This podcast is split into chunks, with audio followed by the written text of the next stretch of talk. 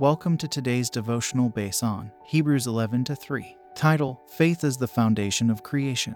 Hebrews 11 to 3 reads, Through faith we understand that the worlds were framed by the word of God, so that things which are seen were not made of things which do appear. At the very heart of our existence lies a mystery so profound that it can be grasped only by faith. The vastness of the universe, the intricacies of nature, the beauty of life, everything we witness daily was formed not from what was visible, but by the command of God. This verse from Hebrews serves as a reminder that the foundation of our understanding of creation is not just what our eyes see or hands touch. Instead, it is grounded in faith. Just as the universe was brought into being from the unseen, so too our faith provides a lens to see and understand things beyond our physical senses. Why is this so significant? Because if we can trust God for the very creation of the universe, we can surely trust Him in the intricate details of our lives. It is this faith that allows us to move beyond our limited human understanding and to rest in the assurance that a higher plan is at work. Every time you marvel at nature or the vastness of the universe, remember that there is an even greater power behind it all. Let this deepen your faith and reliance on God.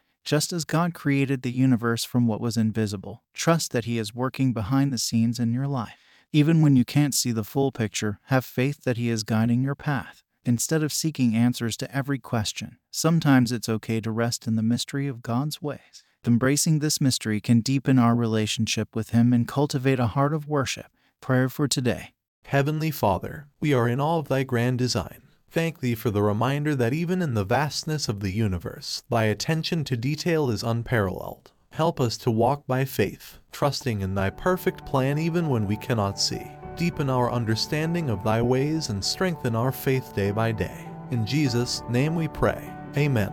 Thanks for listening. Our devotional was brought to you by Sacred Thoughts.